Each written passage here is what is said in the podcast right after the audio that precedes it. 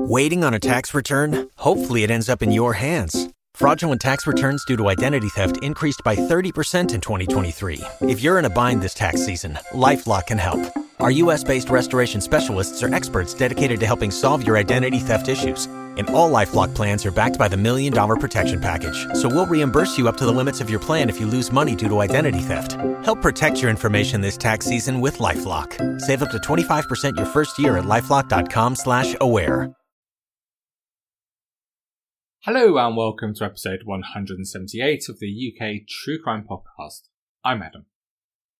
Today's story, which begins in Aberdeen, spans a number of years and places, and it's a really strange one of how one man blurs the reality between fact and fiction and his continuous efforts to impress his mum.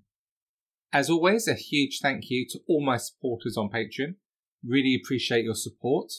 I hope you enjoyed the most recent bonus episode this last week, which covered the murder of teacher Anne Maguire in Leeds. Before we begin, let's take a quick look at the music we were listening to at one of the key dates for today's story. And let's play our little game again, shall we? The Guess the Month, I mean.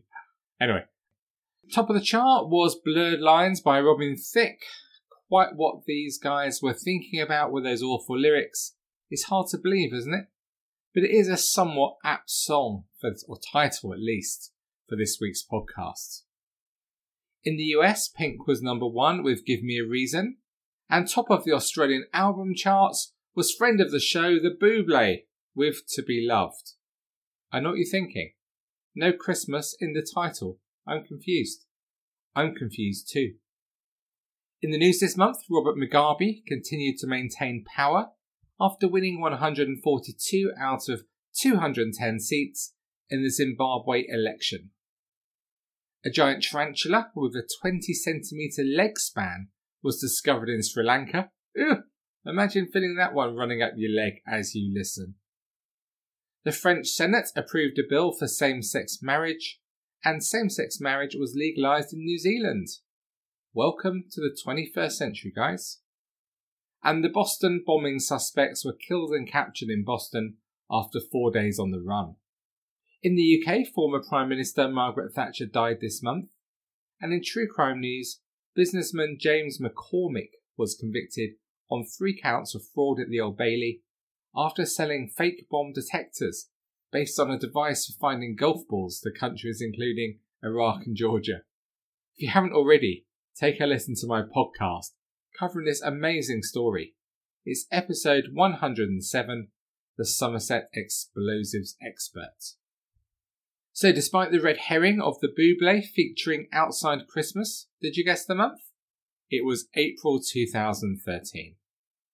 So let me ask you this, do you enjoy the dentist? In fact, does anyone enjoy the dentist? It's not such a strange question, actually, because a friend of mine used to like dentist porn, yes. It is a thing. And he thought I was strange. Moving on. If you're one of those few people that do enjoy your visits to the dentist in any way, you may well have changed your mind after listening to our story today. Before we do start, let me apologise for um, the way I pronounce almost every single name today. I'm certain they're wrong, but hey, it's the story we're here for.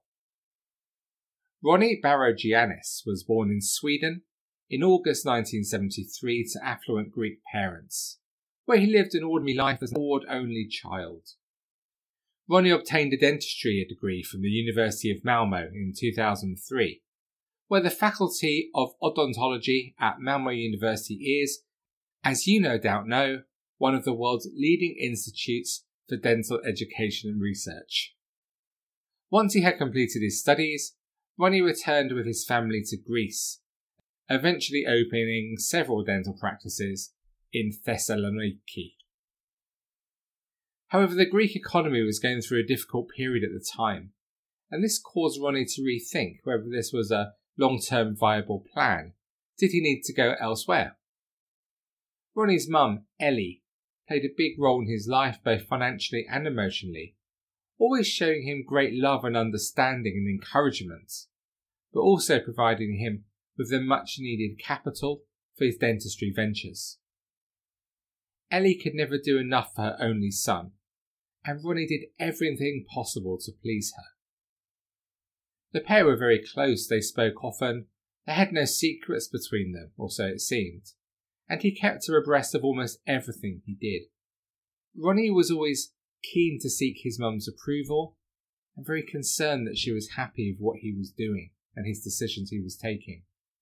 And she supported his plans to move his dental businesses out of Greece, to the east coast of Scotland in Aberdeen.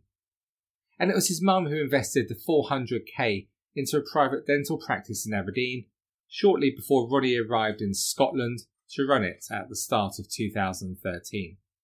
But by March two thousand thirteen, just two months after the clinic opened, the N H S Grampian conducted an inspection at his Don Dental Clinic and Research Centre, and the surgery was found to have a very low standard of hygiene. The standard in the clinic fell well below national standards. Staff training was found to be patchy at best, record keeping was poor, and there was evidence of dental instruments not being sterilised properly. Three dentists, all of whom had obtained their qualifications overseas, quit their positions at the practice following the inspection, and the poor results resulted in N H S Grampian writing to over nine hundred patients who'd attended the surgery for treatment to inform them of a risk of bloodborne infections from their treatment, including H I V and hepatitis. Clearly, for a new business, this was not the greatest publicity in the world. Reacting to this news, Ronnie spoke to the local press saying, "We've invested four hundred thousand pounds of our own money to get the clinic up and running and fitted out, and we believe it to be one of the best equipped in Aberdeen. We hope that in time we can show that we are providing the very highest of dental standards." But then there was some even bigger news and bad news for Ronnie, when the General Dental Council pointed out that there was no dentist with the surname Barogianis on its register. The inspection prompted a further investigation by police of staffing arrangements, and it was then discovered that Ronnie had been working at the practice as a dentist without General Dental Council registration. A spokesman for the G D C said, "By law, all dentists, dental nurses, dental technicians, clinical dental technicians, dental hygienists, dental therapists, and orthodontic therapists must be registered with the G D C to work in the U K. This is to ensure that only appropriately qualified and skilled dental professionals are part of the dental team looking after their patients." Barogianis claimed he had paid around six hundred pounds to the General Dental Council in October two thousand eleven, while still resident in Greece in readiness for his move to Aberdeen, but the papers just hadn't come through in time. It was an admin error, he said. And despite that, he said he just stepped in to help out at the surgery when they were busy. On the twenty-eighth of August two thousand thirteen, the General Dental Council, the Scotland Police and the Procurator Fiscal obtained a prosecution against Barogianis in the Sheriff Court under Section one of the Dentists Acts of nineteen eighty-four. This accused him of practising dentistry in the U K illegally and commanded a fine of five hundred pounds. He pleaded guilty to the charges in two thousand twelve, but later claimed that he only worked for just one day without the correct paperwork. A spokesman for the G D C said that Ronnie had applied two or three times, but not a single application was complete. Ronnie, aged forty at the time, said, "This whole thing has been terrible. I made a stupid mistake and it's been a very difficult experience for me. I would have to start my career all over again. I'm sorry about what happened. I haven't worked as a dentist in more than two years, but I made a mistake and it was wrong. You have to pay for your mistakes. Then hopefully I can move on from this." Ronnie said he'd been answering calls at reception since the case was brought to light. He said, "I've been sitting here in civilian clothes, just so no one can mistake me as a dentist." N H S Grampian conducted two inspections in the end, but Ronnie was quick to tell anyone who would listen that he didn't receive any recommendations from them on how to improve the practice, and that N H S Grampian had caused anxiety and unnecessary worry to his patients. A new and registered dentist was employed to work at the practice once it reopened, and Ronnie scrapped his plans to open two other dental practices in the Aberdeen area. Although he continued throughout all this to maintain he was an excellent dentist, and what's more, his scenes showed that he was determined to prove it. Whilst in Aberdeen, Ronnie worked for another Greek dentist who was qualified and had his G D P papers, called Nick. We'll just call him Nick, I think. And when Nick moved back to Greece, Ronnie began applying to dental practices all over the U K under his name. And it didn't take long until Ronnie had secured a job in August two thousand thirteen in Cottingham near Hull at the Smiles Hallgate House Dental Practice. He practiced here as associate dentist Nick until well into two thousand fourteen, earning almost fifty thousand pounds and having around six hundred patients on his books. In May two thousand fourteen, Oasis Dental Care bought out Smiles Hallgate House Dental Practice, and Nick still continued to work at the practice. He was known amongst his patients and fellow staff for boasting, including that he bought a luxury mansion and that he was marrying the woman of his dreams in Greece, and again telling all whenever he could just what an excellent dentist he was. Now, I know what you are thinking. Man in his forties, boasting, and enjoying talking about himself way too much? Surely not.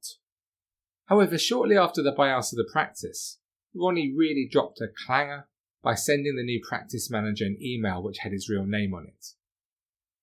Another staff member at the practice was having suspicions about Ronnie, and together, they and the practice manager contacted the police with their suspicions.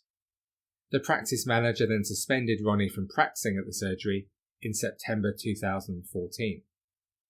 After an investigation, D C Lucy Khan knocked on the door of Nick, also known of course as Barogianis, to arrest him in October two thousand fourteen.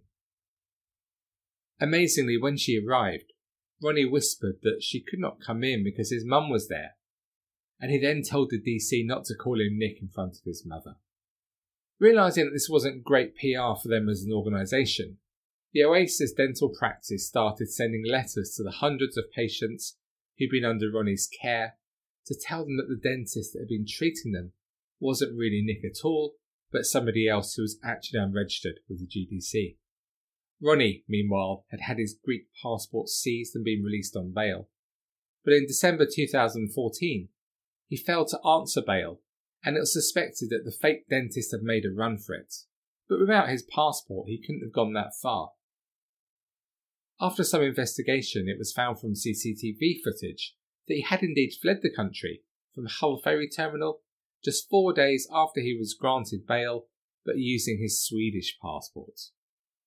D C Khan was on the case and looking for leads, but the best one came from an unexpected source, Ronnie himself. He'd flooded her email inbox with demands for his dentistry equipment back that she had confiscated during the investigation and subsequent arrest. This helped the National Crime Agency and Interpol obtain a I P address for Ronnie. In January two thousand sixteen, a European arrest warrant was issued and sent to Greek police, as it was assumed that was where Ronnie was hiding out. But the Greek police didn't find him there.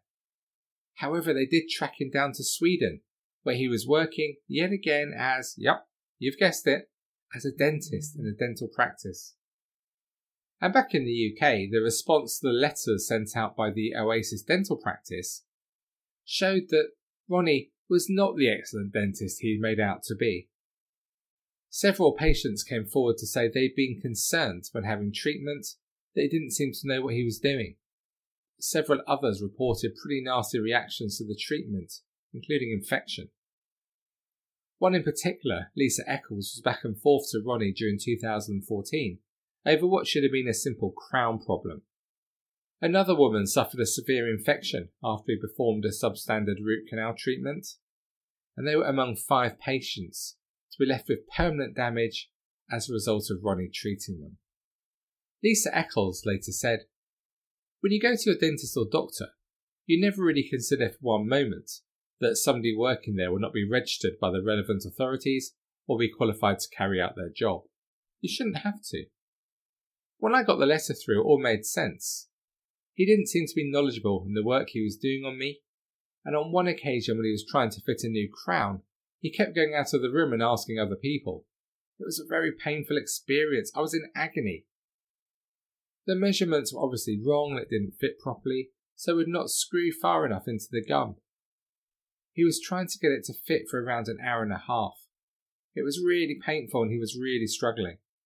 He kept going out of the surgery and coming back in and starting again. He couldn't get it to fit. It really left me traumatised and I couldn't face going back to see a dentist for a long time. It just made me wonder who I could really trust. The practice did refund me for all the work I had paid for in relation to the treatment from him, which amounted to around one thousand pounds. But now I have a new dentist, and it looks like I may have been left with some long-term damage. Another woman fell foul of Ronnie's dodgy dentistry, with him extracting the incorrect tooth. And another, when she found out, said, "I was absolutely livid. I simply cannot understand how on earth he was able to gain employment at the surgery and work there for a year." The woman said that Ronnie was surprisingly convincing of his excellent dentistry when he was treating her.